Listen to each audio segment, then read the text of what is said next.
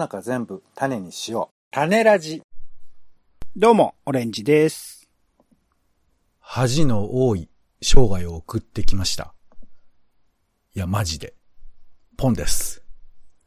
世の中全部歌にしよう種ラジ。よろしくお願いします。よろしくお願いいたします。えー、オレンジさんの子供の頃に好きだった作家って誰かいます？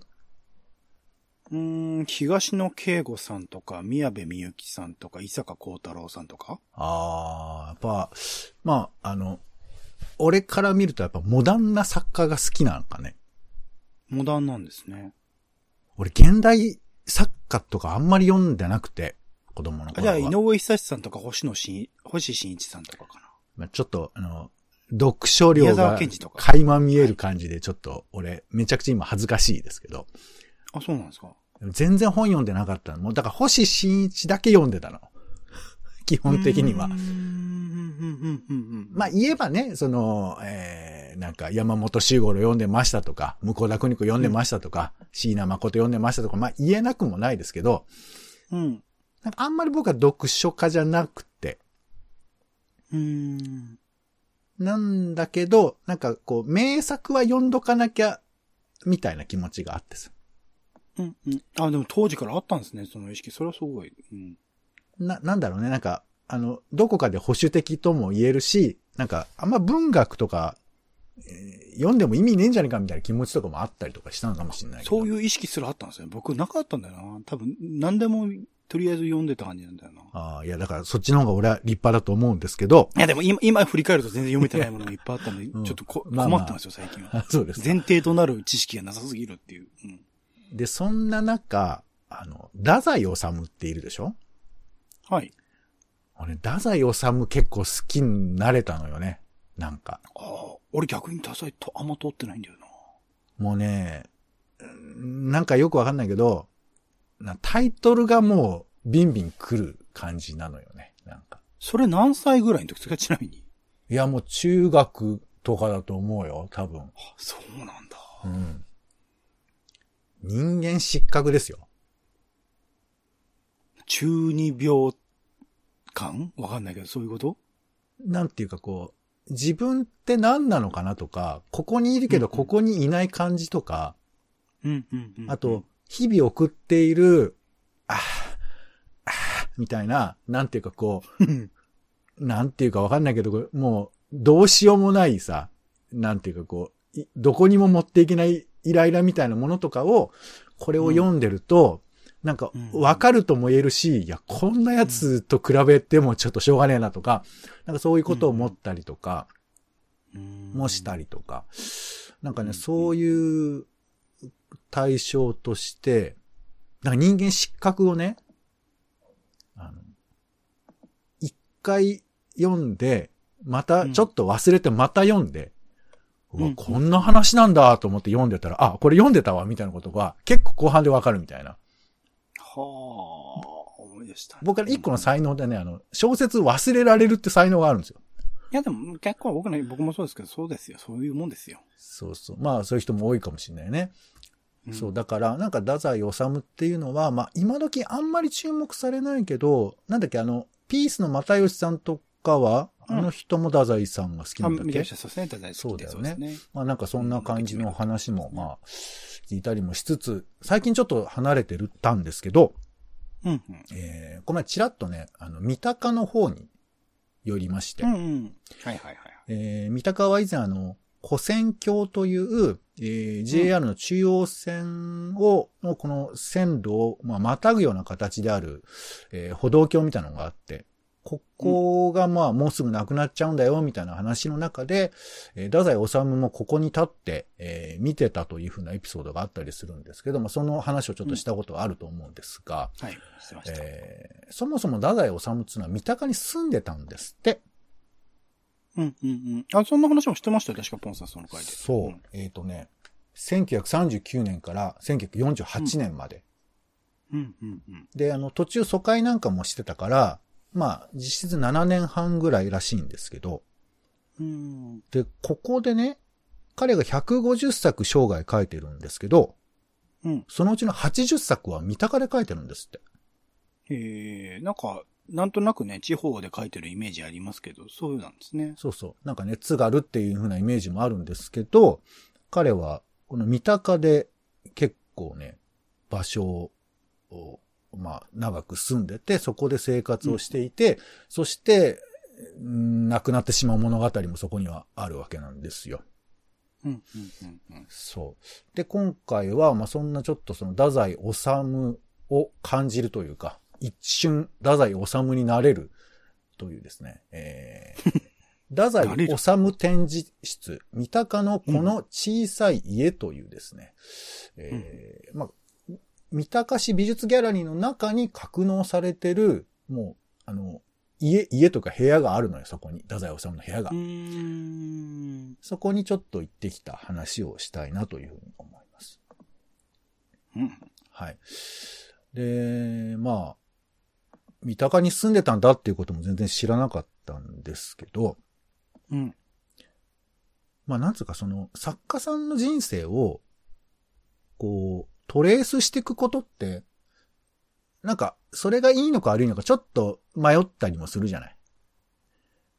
トレースって言うと、それを辿るってことですか？その、そうそう。でつまりさ、あの、昔の人は、まあそれこそその、小説の後ろとかに、ご住所とかも載せてるぐらい、はいはい。ありましたよね。まあ漫画家さんとかもね、よく出てて、その、手塚治虫に会いに行った人がいるみたいな話も聞きますけど、うんうん。だから、まあ、いいかわかんないけど、彼らの手紙も残ってたり、あとどういう恋愛関係であっただとか、誰それの子供を産んだだとか、そういう話がもう山盛り出てくるわけですよ。うん。で、なんか今聞くとさ、なんかそれってありなのかなと思ったりもするけど、まあ、昭和のスターなんかそういう話いっぱい聞くから、まあだから秘めるべきことと、でもそういう事実自体がその人の、まあみ魅力というとなんだけど分析するにおいては重要なのかなみたいなこともあったりして、まあちょっと今の時代っていうか、ね、急に最近ちょっとそういう風があるから、なんとも言えないけど、まあこれもちょっと僕のうがちすぎなのかもしれませんが、太宰治がどういう人生を送ったのかって僕あんまり知らなくて。うん。まあね、最後に、えー入水自殺するぐらいなことは知ってたんですけど、うん。でね、まあ、いろいろ子供時代とかいろいろあるんですけど、まあ、あの、太宰治が三鷹に引っ越した一つの理由としては、結婚なんですって。うん。うん。うん。太宰治が、イブセ・マスジっているでしょ？はい。あの、イブセ・マスジの勧めで結婚することになって。進めでっていうと、ゆびせさんの紹介紹介ってことですね。ほいで、まあ、奥様の美智子さんという方がいらして。うんで、この方と、えー、み、えっ、とね、東京府、下三鷹、下連尺、1の1の3、113かな？に住んでた。具体。具体。そう、書いてある。まあだからこの辺とか面白いよね。なんか不思議。まあ、当当時の多分、えー書籍の裏には載ってたんだと思いますけど、おそらく。すげえ話だな。で、ここにお住まいになってたと。で、借家で12坪半の家。うんだから39平米ですよ。うんちょっと狭いけど、ここに子供2人も最終的にいたのかなうんっていうところで、で、6畳の部屋が書斎なんだったんですよ。うんうんそう。で、今回その見に行った三鷹市美術ギャラリーには、そのうちが、まあ、丸ごとではないけど、ほぼ丸ごと、6畳のその部屋もあるのよ。書斎も。うん再現されてるの。うんで、そこの書斎に入るときは靴を脱がなきゃいけないっていうかさ、うんみたいなところで、あ、ここにいたんだななんてこと思うんですけど、うんうんで、この時期、住んでた時期に作った作品、例えば、走れメロスとかね。はあ、そういうところでなんだはい社用とかあったり、まあ、うんうんうん二年資格とか。で、なんか、まあ、俺もちょっと詳しく分析してるわけじゃないけど、太宰さんの、なんか、ちょっと明るめな作品とかもこの時期増えたんですって。うーん。で、なんか、まあ、奥さんの美智子さんっていうのがいらっしゃるんですけど、この奥さんが主役じゃないのかななんて作品もあったりだとか、へえ。で、そのこともあって、女性の読者が増えたなんてことも、あの、その書類なんかでは書いてありましたよ。うーん。そうだから、で、子供も生まれるじゃない？だから僕らが思ってる太宰治のイメージよりちょっと健康的で、前向きななんか太宰治がそこにはいるのよね。ほなんか、そこはね、不思議な感じもあって、だから、ちょっと小忙しくなってきて、ー。うん、で、朝起きて仕事して、夕方ぐらいに終わるみたいなこととかも書いてあって、うーん。え、それ、こうなんか、あ秋元治みたいな感じだな、みたいな。なんかそういう、いいですね。健そう康的です、ね。なんか話も出てきたりして、ええー、と思ったりはするんですよ。うん、うん、うん、うん。まあでも、この前はやっぱりちょっとハードだったのか、ただ、イブセ・マスジさんには、あの、弟子入りみたいな感じにするんですけど、もともとは。会う時のね、セリフがね、会ってくれないと自殺しちゃうよって言ってるんですって。やべえよなだから、なんかわかんないけど、まあね、結婚だけがそうなる理由ではないかもしんないけど、まあなんか結婚して、えー家族もできて、三鷹という、まあちょっとのんびりしたところに住んでっていうところが、彼に何か影響を与えたのかなという感じもまあ、するわけですよ。うん、うん、で一方で、これあの、うん東京の街をこう、こういうふうにも見てみたいなと思いますけど、その、三鷹はね、えー時期的に言うと、昭和12年あたり。だから彼が転居してくるちょっと前ぐらいから、軍需産業の街になりつつあったわけ。へえ、工場があったんだ。そう。だから、最終的に言うと、ここは狙われる場所になるんですよ。なるほど。そう。だから三鷹ってのはそういう、まあ場所でもあった。まあここだけじゃないけどね。っていうこととかを,、踏まえると、まあ彼が疎開しなくてはいけない理由ってのはそこにあったんですけども、うん、うん、うん。で、まあちょっと、ちょっとだけ順風満帆というか、小忙しい感じで楽しくやってて、なんか子供を、えー、お、何、抱えてる写真なんかもそこにはあったりとかして、ああ、なんか、あ、なんか、こんなおさむちゃんいるんだな、みたいな感じで、そうじゃね。そう、ん見てたんですけど、うん。疎開をして、で、疎開中もいろいろ作品とか書いて戻ってくるじゃないですか。うん、うん。そうするとなんかね、やっぱね、いろいろ大変なことが起こって、で、うん。まず軍需産業の街だったから、なんかこう結構、まあ戦中、戦後か、えー厳しい空気が多分そこには流れているんだろうね。なんというか、戦争の風みたいなのもありますし。うん、えーせ疎開したのが昭和21年で、で、えーよ、あ、えー20年に疎開するのか。で、21年に戻ってくるから、まあ、し1946年ですよ。うん、うん。そのあたりだから、そら厳しい時代じゃないですか。まあね。で、そんな中でも結構彼は、まあ、車用とかが売れたのかな？なんかね、ブライ派みたいなイメージがついて。うん。で、ここら辺のディティールちょっと追いたいなと、まあ、ぜひ又吉くんに聞きたいですけど、うん。なんかね、その、なんつうのかな？平成のぶしこぶしとは違う形の、なんていうか、破天荒？違うな、ぶなんていうかこう、滅びのイメージ？がついたんですって死んでもいいみたいなね。うんそうそう、なんていうかもう、もうどうなってもいいやみたいな感じというか。まあ、うんまさにこの時期人間失格とかも出てたりするので。うん。うんだからなんかその、しかもね、あの、太宰治の写真って想像してもらえると、なんとなく、まあ、オールバックの髪型でギュッとやって、で、なんか黒いマントとかしてる感じあるじゃないですか。はいはいはい。ああ、そうですね。アーシャというかね。アーティスト写真みたいな、そうです。あアーティストじゃなアーティスト？まあいいや、いいや まあまあ。で、これは、なんかね、田村茂っていう風な写真家の方がいて、この方が結構この人たちを撮っ、あ、この人撮ってて、なんか、イブセマスジとのツーショットとかも撮ってるんですよ。へえ。で、田村さんが、彼のまあ、パブリックイメージ。だから写真ってすごいよね。やっぱ残ったものの写真がその人のイメージを、ね、だから、まあ、もっと前だと肖像画みたいなことになると思うんですけど、全然似てないとか言うもんね、西郷隆盛とかね。まあ奥様がね、そういうおっしゃったったよね。そうそう、はい銅像とかね。だから、あの、まあ、コートマントのイメージなんですけど、だからなんかそういう、どこまでタレント的に売られてたのかわかりませんけど、ちょっとそういうイメージがあったみたいですよ。うん、うん、うん。で、昭和22年には、もうなんか体調が悪くて、もう家にこもったりするようになっちゃって。うん。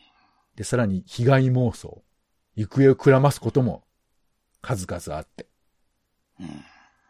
で、このなん、だから、その、もともとそういう性質もあったんでしょうけど、パブリックイメージみたいなのもなんかついたのかもしれなくて。うん。ただまあ、ここはね、なかなかこう、今その文脈を作ろうとするからこう喋っちゃうけど、実際結構わかんなくて、この間にも、間っていうかその、この引っ越してから結構、えー文学者をね、家に呼んでみんなでどんちゃんしたりとか、ワイワイ喋ったりとか。あ、そういう面もあそう、るんですね。そういう面もあるんですよ。でそういう面もありながら、あのーうん恋愛にも走ってたりするんですよ。まあ、よく聞きますよね。真珠、真珠、真珠ってね。そうそうそう。で、ちょっと僕は全員はチェックできなかったんですけど、お一方、うんあの、歌人？歌を読む人として、太田静子さんっていう名前はチェックできてる。本当静子さん。うん、うん。で、太田静子さんもなんかこの、ダゼさんに読んでくださいみたいな話で、じゃあ来てみ、ああ、やってみようか、ああ、いいね、みたいな話とかもありつつ、まあちょっとね、恋しちゃってんのよ。まあ、モテるでしょうからね。でね、うん。この静子さんの子供を作っちゃうのよ。あら。あらあらあらあら。まあ、な今の基準で言えば、まあまあ、そらそらそらすごいことですわと思いますし。うん。で、そんな中ですよ。昭和22年3月27日。これはね、年表に出てましたよ。えー、三鷹の駅前の屋台、うどん屋。ここに、えー、美容師の山崎富恵さんって人がいて、出会っちゃうんですよ。具体だな、おい。いや、もうちゃんと、あの、ウィキペディアにも載ってますよ。はあ。辛い。そうなのよ。で、この28歳なのかな？当時で。だけどね、このね、太田さんと、太田さん子供を産むじゃないですか。うん。で、まあもちろん制裁もいるよ。その美智子さんも。いるんだけど、太田さん子供を産ん制裁ってその時代にその言い方 OK なのかってね、難しいですけどね。はい。で、子供を産んだことを、その、この、えー、山崎さんめっちゃ怒ったりしてるんだって。そらね。うん、手紙とかで そう、ですよあの、で、なんか看病とかもしてるのよ。山崎さんは。つはそう。まあ、ちなみにあの、この、あの、男女関係のもつれみたいな話は、この三鷹のギャラリーにはほとんど書いてません。あ、そこは一応省略してそうね。。た、ただ、屋台であったことは書いてあった。なるほど。まあまあ読めるよね。そう。なんかこの辺ね、下世話な感じもあるけれど、ついつい喋りたくなってしまうのは私の、えー、だらしなさかもしれませんが。うんまあでも、太宰さんは、なんか、血を吐いたりだとか。しながら人間資格書いたみたいなことも資料には載ってましたけどね。病気さんで、あとね、どうやら結構売れちゃったせいもあって、うん。納税請求みたいなのもいっぱい来てたんだって。うんうんうん。で、これも上手にやればよかったんでしょうけど、なかなかそれがうまくいかなかったのかもしれなかったんですけど、うんうん。そう、だからもうね、まあ、それが理由なのかどうなのか、その辺のことはまた別なとこ、あの、書物を読んでいただきたいと思うんですけど、昭和23年に、えー、1948年ですね。玉川上水で山崎富恵さんと入水自殺で亡くなってしまうということなんすよ。うんいや、だからこのね、なんていうかこう、ちょっと解説読んで、なんとなく、はーっと思っただけなんですけど、だからこれをさ、知って作品を触れる意義、えー必要は別にないじゃないじゃうん。必要。うんうんん。うん。ないけど、なんで知りたくなっちゃうのかね。どう思います？これ。いや、それは、そう。今の現代を生きるアーティストについてもそうで、作品だけに、まあ、聞いてほしいとか見てほしいって人は多い作り手の方特にそうだけど、やっぱりそこの裏側でどういう背景があってその作品が生まれたのか、どういうことがあってっていうのを理解できていると、やっぱりそのね、単に作品を聞いてるだけ見てるだけじゃないところまでいけるっていう意味で、もうずーっとそうなんだと思いますよ。やっぱ作家。まあ今匿名作家というかね、全く素性を犯さないような背景は匿名でやって背景わからないようにしてる。それこそ VTuber 的なものもいるしっていう時代にはなってきてますけど、まあ、おおむねそうですよね。カルチャー全般。うーん、そうなのよね。まあでも、これがまさにその戦後の、なんというか、なんとも慌ただしい空気の中で、まあ転がっていった話だとすると、いやー、どんな風にマスコミは伝えていたのかななんてちょっと思ったりして、うんうん。ただまあなんかちょっとその、おさむちゃんの、なんていうか、少しこう、揺れる感じとかが面白いなと思ったのよね。揺れる感じ。そう、まあ、これは、あの、あくまで外部的な資料だけですけど、一時三鷹でちょっとたの楽しそうというか、なんていうか、まあ、健康的な生活を、ちょっと送っていってて。うんうん。でね、あの、こんな風にも彼は言ってるんですよ。ちょっと読みますね。えーとねわびしい食事をしながら妻に言ったんですって、夕日を見える山上まで。僕はこんな男だから出世もできないし、お金持ちにもならない。けれども、この家一つは何とかして守っていくつもりだ。こんな首相なこと言う感じじゃないでしょ。それは、えっと、現役で不倫してる時？そうだね。そうそうそう。すごいっすね。いろんな意味で。そうなのよ。なんか不思議な感じのね、人生を送っているのかなとか、まあ、これもだから、まあ、こちらの娯楽みたいなところもあるんですけど。で、僕もね、まあその展示を見て、うーんってうなりながら、まあその六条間の書斎に最後入って、うんおーなんか絵も描いたりしてるのよ、太宰治は。うーん。その絵もね、飾ったりとかしてて、まあこれの良し悪しはよくわかんないけど、おさむちゃんが描いてると思うと、はーってなんか思ったりするんだが、うんうん。書斎にね、机が置いてあって、で、それは再現してやるのかな、当時を。うんうん。で、そこに座ってもいいよみたいなこと書いてあるから座ってみたわけ。うんうん。で、そしたらあの当時彼が書いた原稿のコピーみたいなのが置いてあって、こう書いたんですよってのが書いてあって。うんおーで、そこに原稿用紙も置いてあるのよ。うんうん。おーで、鉛筆も置いてあるのよ。うんうん。あれ？これ、もしかして、書いてもいいの？って思ってさ。おー。で、ちょっと、一筆書いてみまして。あら。そう。なんかその、太宰治って、どういう風に治ってたのかなっていうことを、ちょっと体感してみようと思って。うん。で、まさに、これだから、俺がオリジナルで書くわけじゃないのよ。原稿が、生原稿がそこに置いてあるから、うん。生原稿にそっくりにちょっと書いてみようと思って。ほうほうほで、原稿紙、まあ1枚ですから、まあ400文字ぐらいなのかな。まあ、ちょっと冒頭とかもありますから、に200ちょっとぐらいですけど、ちょっとそれを書いてみて。あ、なんか、死の形がこんな形なんだなとかさ。ちょっとあの、死が頭、ちょっと、ちょんとつけて煮るって書くのわかりますかね一本の死。デデデデッドの話じゃなくてね。ひらがなの死、ね。そうそうそうそうそう。ひら、あひらがなの死なんだけど、ちょっと一点つけて、少し離してもう一回書くみたいな感じの詩を書いてたりとか、うんうん。あとの、いが本当にほんのちょこっとのいが、もうちょんちょんっていうさ、しっかりいじゃない、あの、ひらがなのいですけど、うんうん。あと点の付け方の位置が、めちゃくちゃかの角の上の方についてたりだとか、うーん。まあ、そそんなのはもう、あれよ、ただただ真似るだけなんですけど、真似て書いていくと、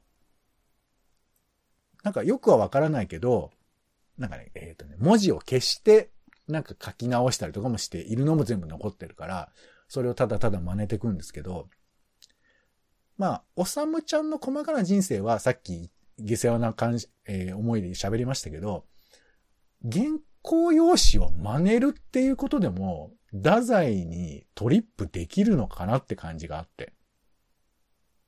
ほー。つまりまあ、厳密じゃないけど、でも、その書き癖とか、その字の形とか、なんかやたら筆圧が、えっとね、アルファベットの N だけがやたら筆圧がきついのよ。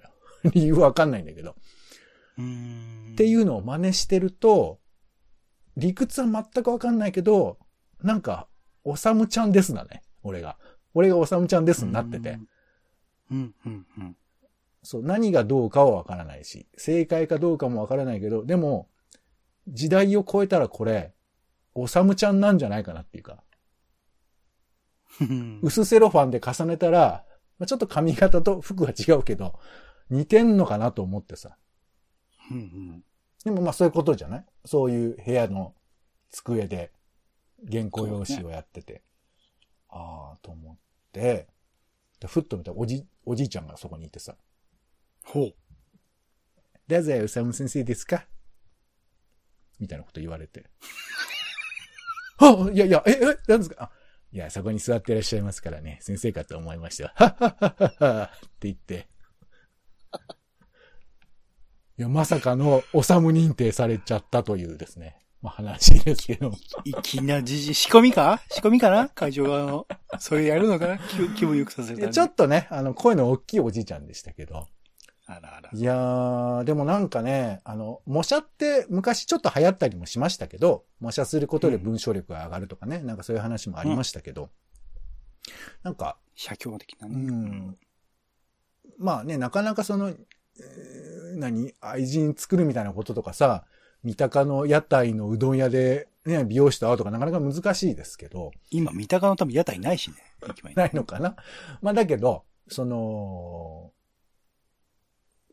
その人になるっていう方法は、まあこれ、又吉氏も多分なんか言ってるのかもしれないけど、模写するとかね、なんか形を同じくするっていうのは結構面白いのかなと思って。うん。